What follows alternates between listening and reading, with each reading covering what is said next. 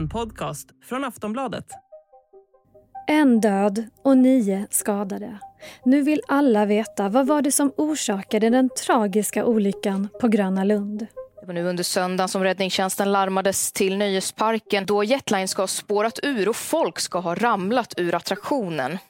En person har dött och flera personer har skadats efter en olycka på Gröna Lund i centrala Stockholm.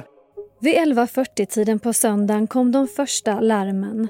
En allvarlig olycka hade inträffat på Gröna Lund.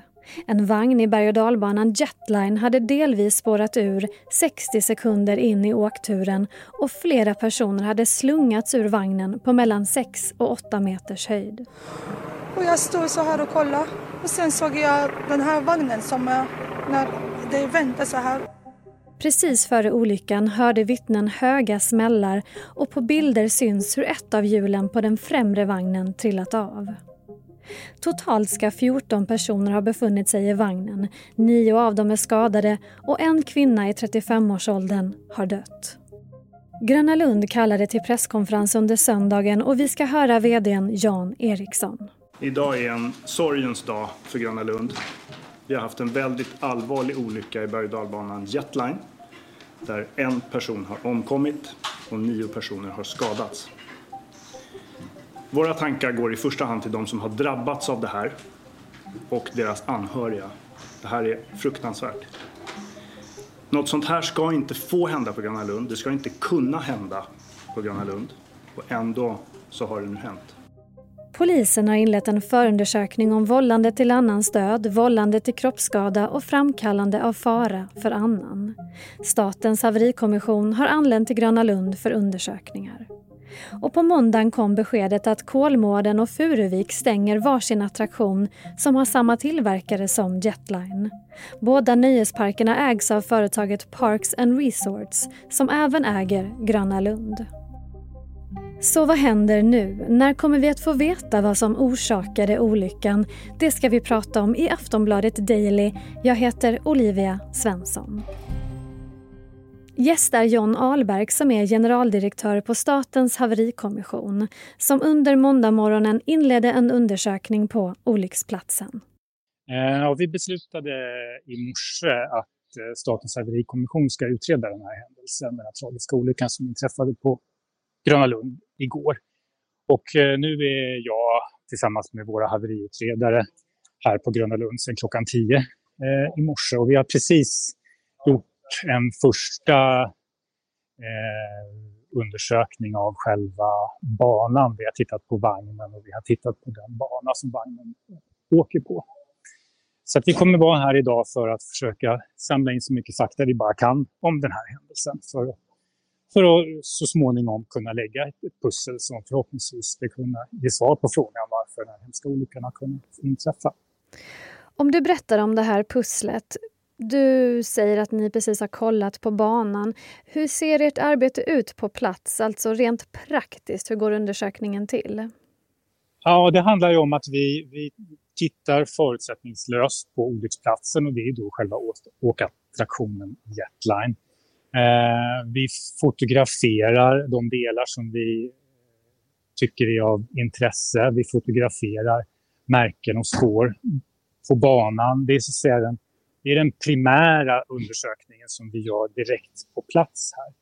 Sen eh, kommer det vara delar som vi kommer så småningom behöva ta med oss till vår undersökningslokal och vi kommer att behöva göra fördjupade tekniska undersökningar. Det kan handla om olika typer av metallurgiska undersökningar och hållfasthetsundersökningar. Så det, det, det är ett omfattande utredningsarbete som är framför oss nu och som vi håller på att lägga grunden för idag. Hur ser olycksplatsen ut nu? Den här vagnen då som delvis spårade ur. Är den fortfarande på plats på själva attraktionen? Ja, det är den, men det är, det är den främre vagnen, som, loket som det kallas, som då delvis har, har hoppat av de här, den här rälsen som den, den löper över. Men den är kvar uppe på, på banan. Vad kan det vara för material ni utgår ifrån under den här undersökningen förutom den tekniska? Pratar ni med vittnen? Kollar ni ja, kameror? Det, ja, det gör vi. Dels så pratar vi med dem, kommer vi, kommer vi att prata med de personer som som var med om själva olyckshändelsen. Nu har ju polisen pratat med många redan så att vi får se vilka vi gå vidare och vill prata med också.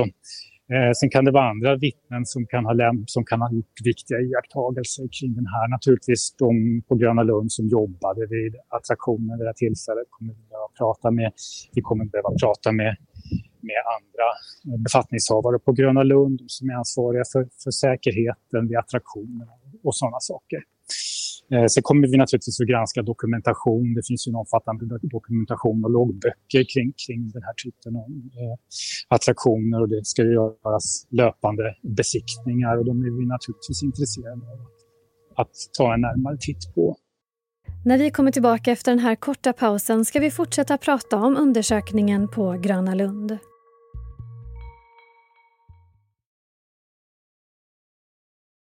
Det pågår ju även en polisutredning nu. Hur ser ert arbete kontra deras ut? Är det ett samarbete?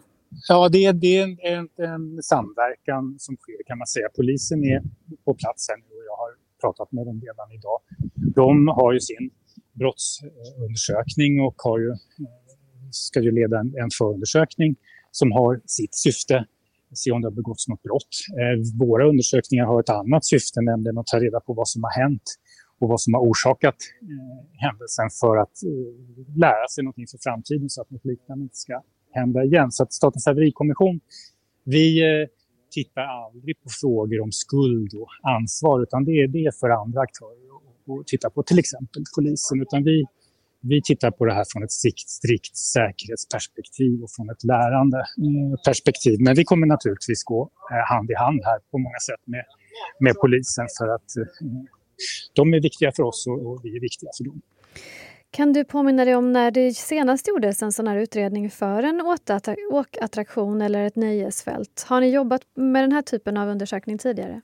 Ja, Statens haverikommission gjorde en utredning av en olyckshändelse på Liseberg 2006 på Lisebergsbanan där det var en av de vagnarna som drogs upp för, den, för berget där, där kedjan som drar vagnarna brast. Och, eh, den olyckan utredde vi då, 2006.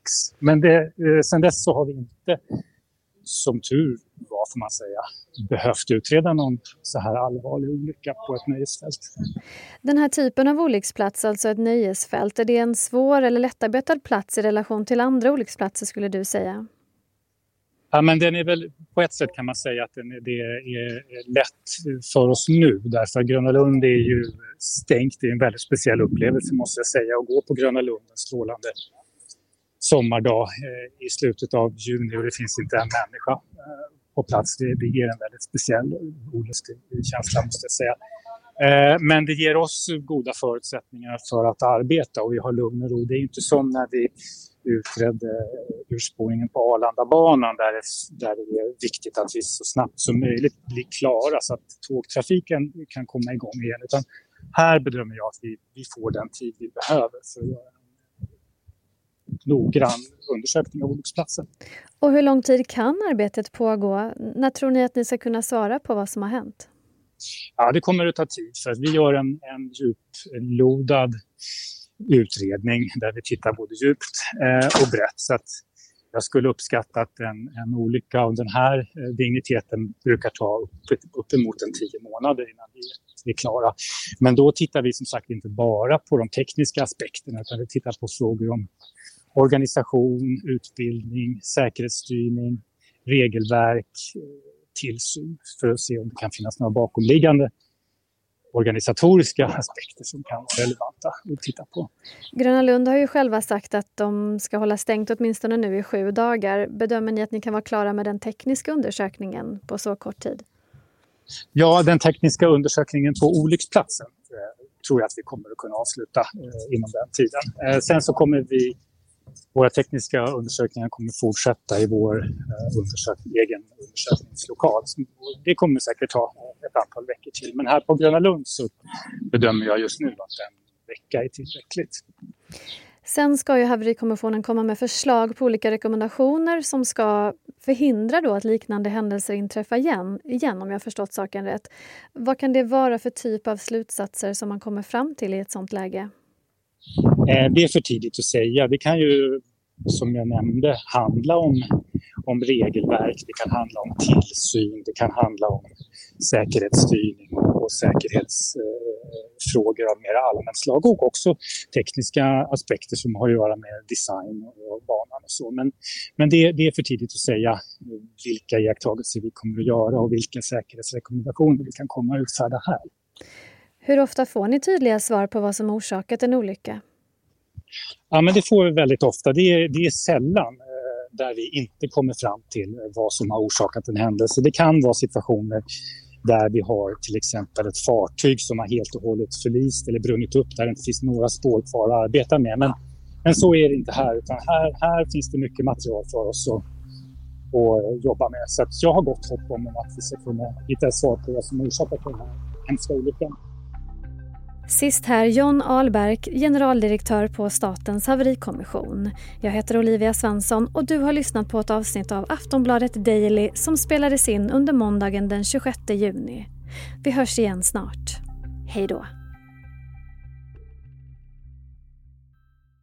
Du har lyssnat på en podcast från Aftonbladet. Ansvarig utgivare är Lena K Samuelsson.